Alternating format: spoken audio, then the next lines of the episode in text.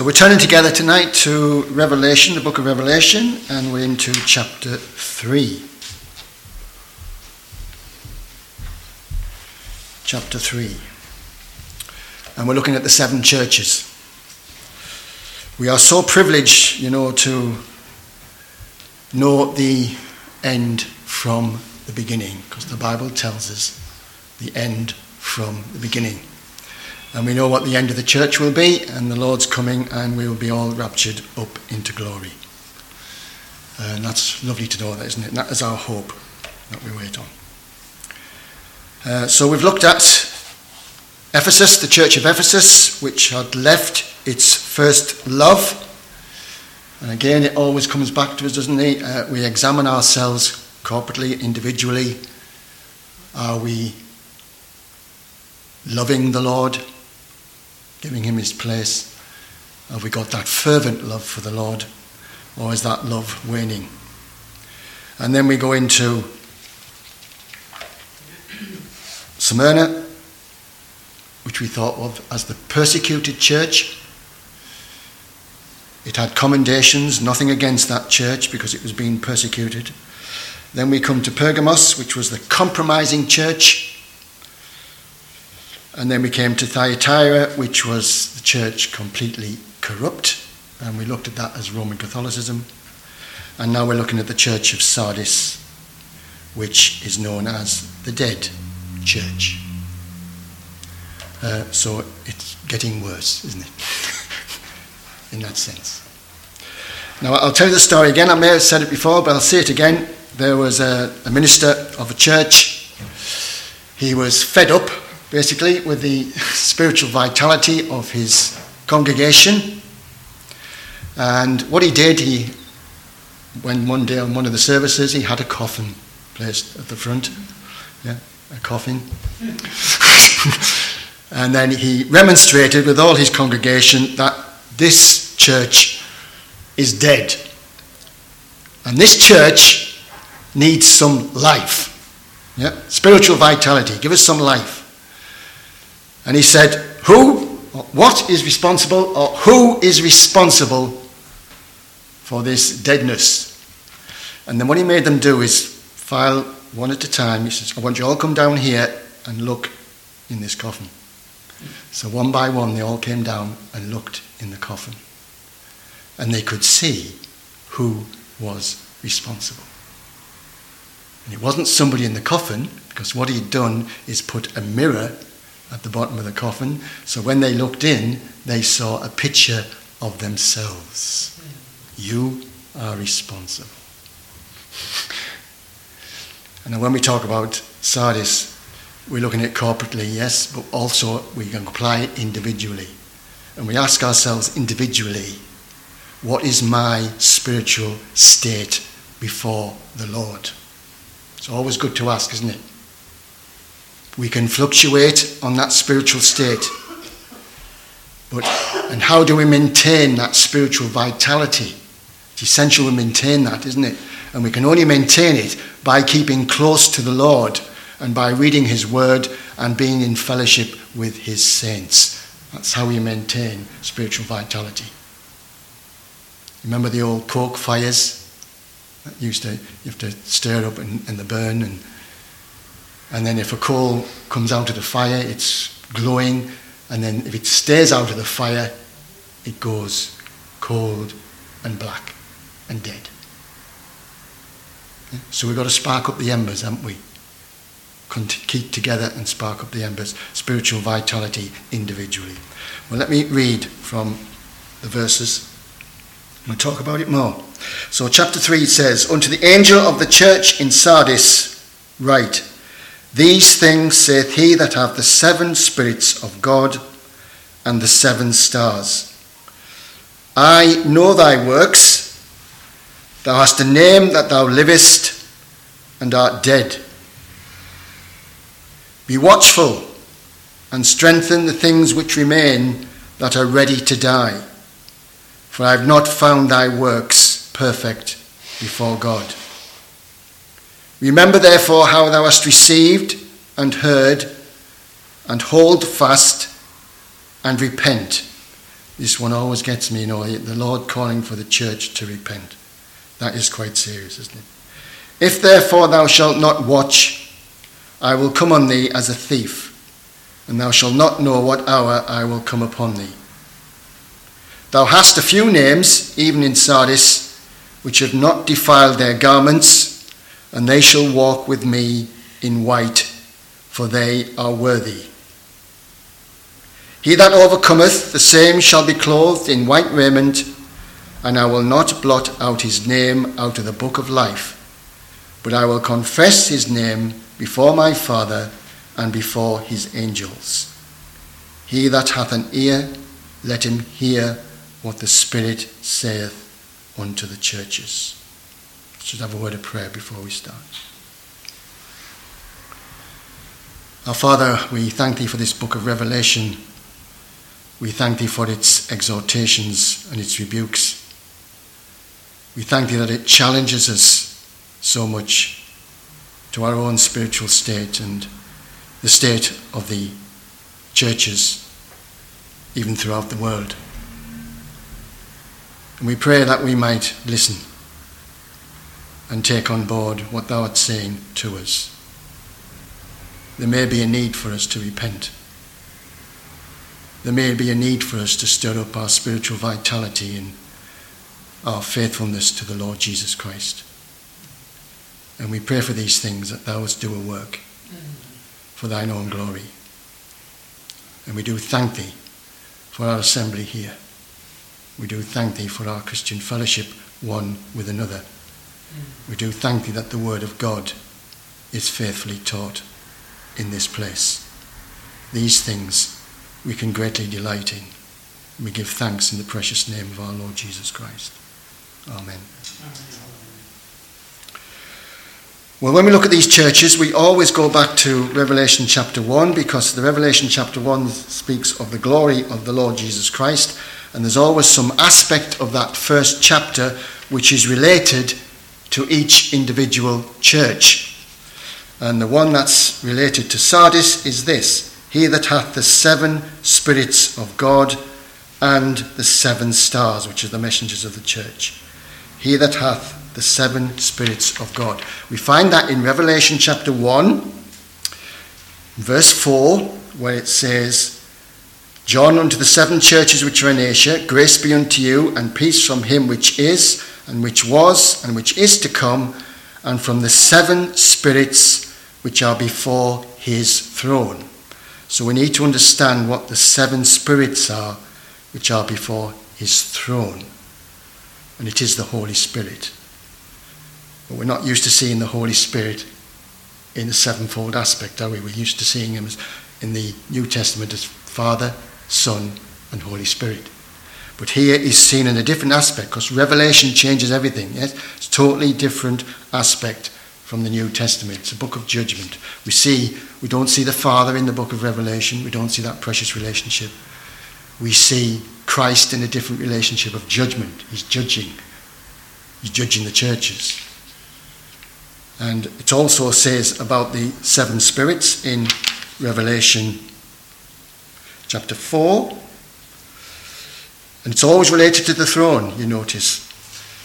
Chapter 4, verse 5. And out of the throne proceeded lightnings, thunderings, and voices, and there were seven lamps of fire burning before the throne, which are the seven spirits of God. And then again in Revelation chapter 5, related to the throne, verse 6 And I beheld, and lo, in the midst of the throne and of the four beasts, and in the midst of the elders, stood a lamb as it had been slain having seven horns, horns equals power, and seven eyes, which are the seven spirits of God sent forth into all the earth. So it's, this, it's the seven spirits of God, the sevenfold aspect of the Holy Spirit. Does apply to the Holy Spirit. And many relate it to Isaiah chapter 11 and finally, Isaiah 11. It says in Verse 1, Isaiah chapter 11 There shall come forth a rod out of the stem of Jesse, and a branch shall grow out of his roots, and the Spirit of the Lord shall rest upon him the Spirit of wisdom and understanding, the Spirit of counsel and might, the Spirit of knowledge and of the fear of the Lord, and shall make him quick of understanding in the fear of the Lord. And he shall not judge after the sight of his eyes, neither reprove after the hearing of his ears. But with righteousness shall he judge the poor, and reprove with equity for the meek of the earth. He shall smite the earth with the rod of his mouth, and with the breath of the lips shall he slay the wicked. Sevenfold aspect, sevenfold, seven means perfection as well, sevenfold perfection of the seven spirits of God. All applicable to the book of Revelation. So that's the first thing we notice in Revelation chapter 3. He has the seven spirits of God and he has the seven stars. He has absolute authority over the assemblies. And then he says, as we've been looking at normally, I know thy works. Now, individually, again, he knows every single thing about you and I Nothing is hidden from him, everything. Yeah. When you were born, where you were born, what work you're doing, everything. What you're thinking on your mind, the lot. He knows everything about us. And everything we do for him, he also knows about us. I know thy works, he says. Thou hast a name that thou livest. And what that means is they had a reputation. Yes? Mm-hmm. But you're dead. Yes? Where's the reputation gone? This church is applicable by church history to the Reformation in the 1500s. So when we had Thyatira, which is the dominance of Roman Catholicism, uh, and it was corrupt through and through, now we had the blessing of the Reformation coming in. And it was a great blessing, wasn't it? And we still have some of the benefits today of the blessing of the Reformation. Especially Luther when he pinned his things to the door and righteousness by faith, yes? It was a bright light. It, it, it's, it's something which changed and it brought in Protestantism. That's a hard word to say that, you know, Protestantism. uh, it brought in Protestantism as related to Roman Catholicism. But God says, I've not found your works complete. It didn't go far enough, the Reformation. Right? We still have the blessings of it, like the Word of God. We have that, and it still remains with us. Things that remain, hold fast to, yeah? And we can remain and hold fast to the Word of God and give thanks for that. But the Reformation came in and it waned and it's interesting that places like Germany, where it started, wasn't it, in Germany, uh, the biggest population of professing Christianity is, is in Germany, Roman Catholics. It didn't do a great work in Germany or Austria. Italy, unaffected much by the Reformation. Spain, unaffected by the Reformation. But give thanks that Great Britain was touched by the Reformation, especially Scotland and England and, and so forth. So we can give thanks for that, can't we? That we were touched by it.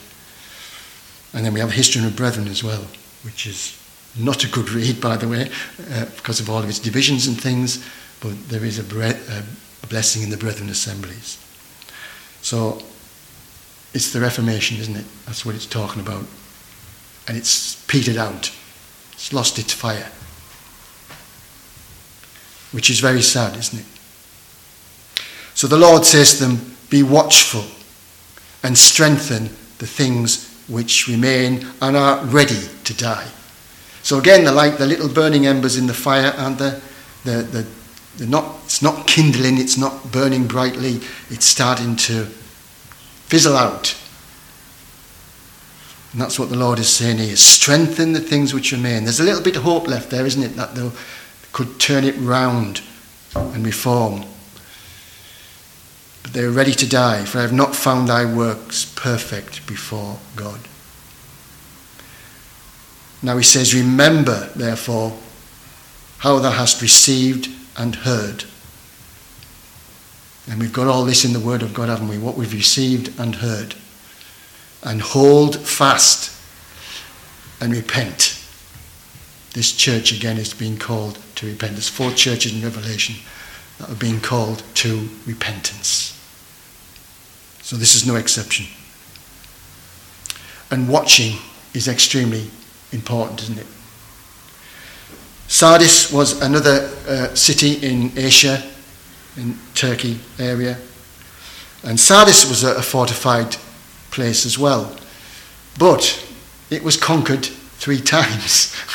right? Fortified place, conquered three times. Conquered by Cyrus, the Persian, conquered by Alexander the Great, and conquered by the Romans.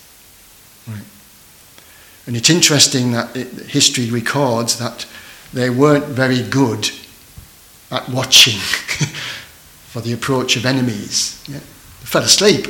They were asleep when they should have been watching.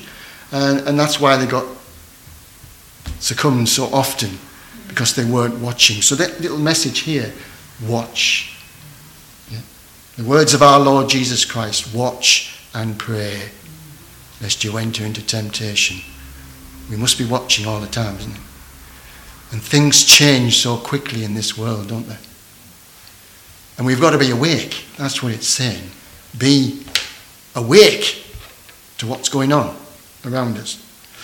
And I love the expression again in Isaiah. I've read this many times in Isaiah. Uh, because they say to the Lord in Isaiah 51, this is Israel saying to the Lord, Awake, awake, Put on strength, arm of the Lord. Awake, as in ancient days, as in the generations of old. So they're saying to the Lord, as it were, wake up, you know, let's see your hand like we've seen in days before. Wake up. But then the Lord says to them in verse 17, he turns it back on them, on Israel. He says, Awake, awake, stand up, O Jerusalem, which has drunk at the hand of the Lord the cup of his fury. So he's telling them, You awake. Keep awake. Yes? You need to wake up. Book your ideas up, as the common expression in Yorkshire, isn't it? But wake up. You need to be awake to these things. Watchful and awake. And we should be watching and waiting for the Lord to come. Mm-hmm. And in the busyness of our lives, day by day, as we go on with them and we go to work and we come home and before you know it, you've done a day's journey of work and you think, if I remember today, the Lord is coming. Yeah? We can get caught up in so many things and it just gets put a little side, doesn't it? But we know the Lord is coming. And let us hold fast. And then this is interesting. He says, If therefore thou shalt not watch, I will come on thee as a thief, and thou shalt not know what hour I will come upon thee. So here the Lord is threatening this church like what he comes for the world, yes? He judges the world, he comes as a thief. He's not coming for a thief for those who belong to him, as 1 Thessalonians tells us. He says, For you yourselves knows perfectly that the day of the Lord shall come as a thief in the night when they shall say, Peace and safety and sudden destruction cometh upon them as travail upon a woman with child, and they shall not escape. But ye, that's us, are not in darkness, that that day should overtake you as a thief. He's not coming for us as a thief, is he? Come to take his children home. Ye are the children of the light and the children of the day. We are not of the night nor of the darkness. Therefore, not let us not sleep as do others, but watch and be sober. And the other thing I was thinking about when, when this great bright light of the Reformation came in and so many blessings came in from the Reformation, uh, I thought of Josiah. I always love the, the account of Josiah. You know, a young, as a young lad, he turned to the Lord and he wanted to serve the Lord and he was on fire for the Lord and he was a bright light in a day of declension of Israel. Such a bright light, going on so well, getting prosperous. People were turning back to the Lord. He destroyed idolatry out of, out of Judah. Uh, wonderful bright light. And everyone was getting the blessing of that bright light. Until he decided he was going to war with the king of Egypt, which was nothing to do with him really. And the king of Egypt told him that. Don't meddle with me. You know, God has told me, don't meddle with me. This is not your war. But he insisted on going and he was killed in the battle. Now that was a massive loss to Judah. There was a massive mourning for that king that died, Josiah. They loved him so much. They mourned and mourned his death. And that bright light was extinguished. And what happened then? Total decline, right, and carried off into Babylon. That was the end of the bright light. Yes. From then on, it's declension all the way down. So this church is in danger of declension. Yeah. Its works are not perfect. But then we come on to some happy news. Yes. Thou hast a few names. Notice it says a few, which is sad in itself, isn't it? There's a few names. And the Lord knows every name of these few. This little remnant, he knows them by name. And it says, They have not defiled their garments. And as usual, you find Christians in places where it's not good to be, but they are seeking to remain faithful to the Lord in those very bad conditions. Yes? Uh, and sometimes you need to come out of it. We talked about Roman Catholicism, didn't we? And a lot of there is some true Christians in Roman Catholicism. They haven't come out of it. They don't see as we see it with its corruption. I know I've got a friend of mine who has who has just told me he's gone back to the Roman Catholic Church for the breaking of bread. Uh, yes, I did warn him on the phone. Uh, I said, John, that's not a good idea. to go back into Roman Catholicism because, and I explained all which was why, but he still insisted he wanted to do that. So once they're in the Roman Catholic Church, it's very hard to get them out of it. Yeah. So these few names, not defile their garments, for they shall walk with me in white. Isn't that lovely? They shall walk with me, the Lord Jesus said.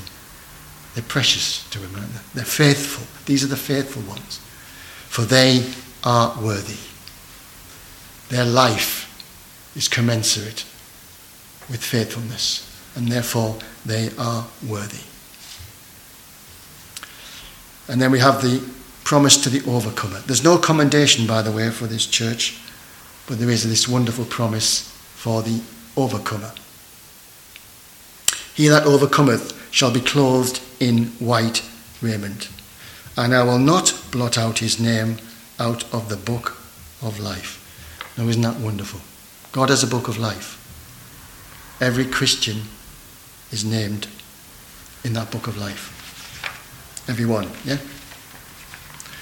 Paul says to the uh, Philippians, he says, I entreat thee also, true yoke fellow, help those women which labored me in the gospel, with Clement also, and with other my fellow labourers, whose names are in the book of life. Amen. Eh? Aren't you glad your name is written in the book of life and no one can take it out? It's there permanently. Indelible ink. So where our names are written in the book of life, the overcomer is promised that. And I will confess his name before my Father. That means he's going to celebrate with praise before his Father and before the angels. So that's a lovely promise to the overcomer, isn't it? And there'll always be overcomers, right to the end. And then we have this warning that we've always been accustomed to He that hath an ear to hear, let him hear what the Spirit is saying unto the churches. So we ask the question Are we dead?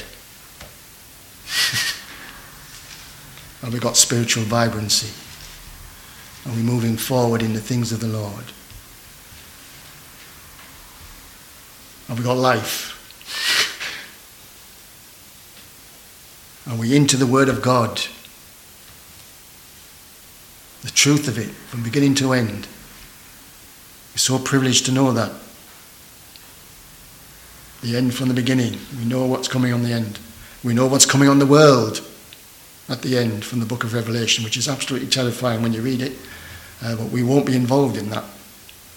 I do believe the church will not go through the tribulation, and the next church we look at tells us that in one of the verses, which is a blessing, I think, because there is Christians out there think they will go through the great tribulation. They think they're going through it now because things are so bad.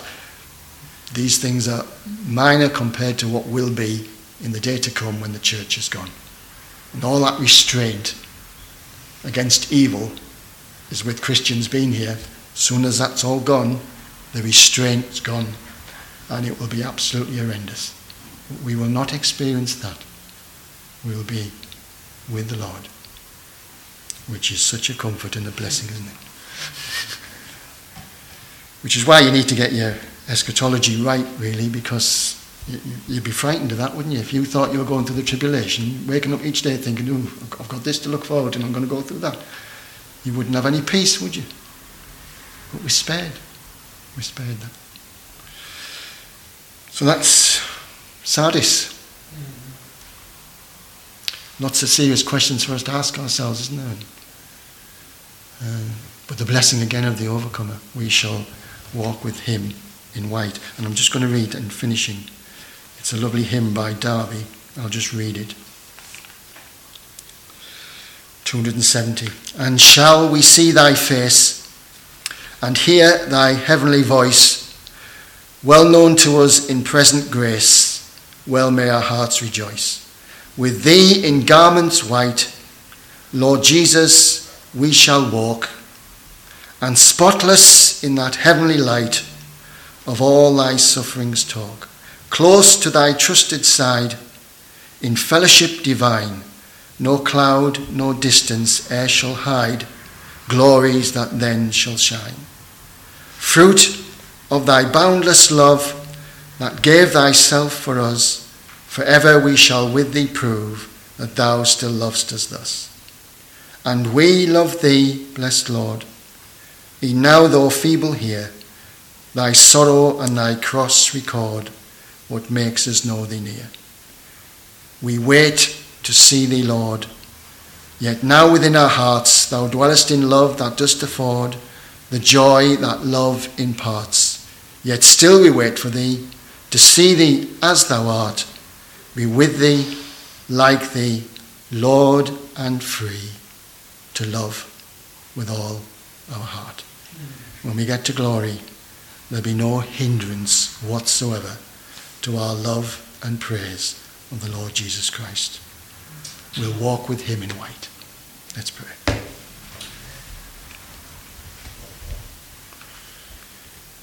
Our Father, we do thank thee for thy abounding grace towards us all. We thank thee for thy love, and we thank thee for the giving of thy well beloved Son. We thank thee we have all the spiritual blessings in our Lord Jesus Christ.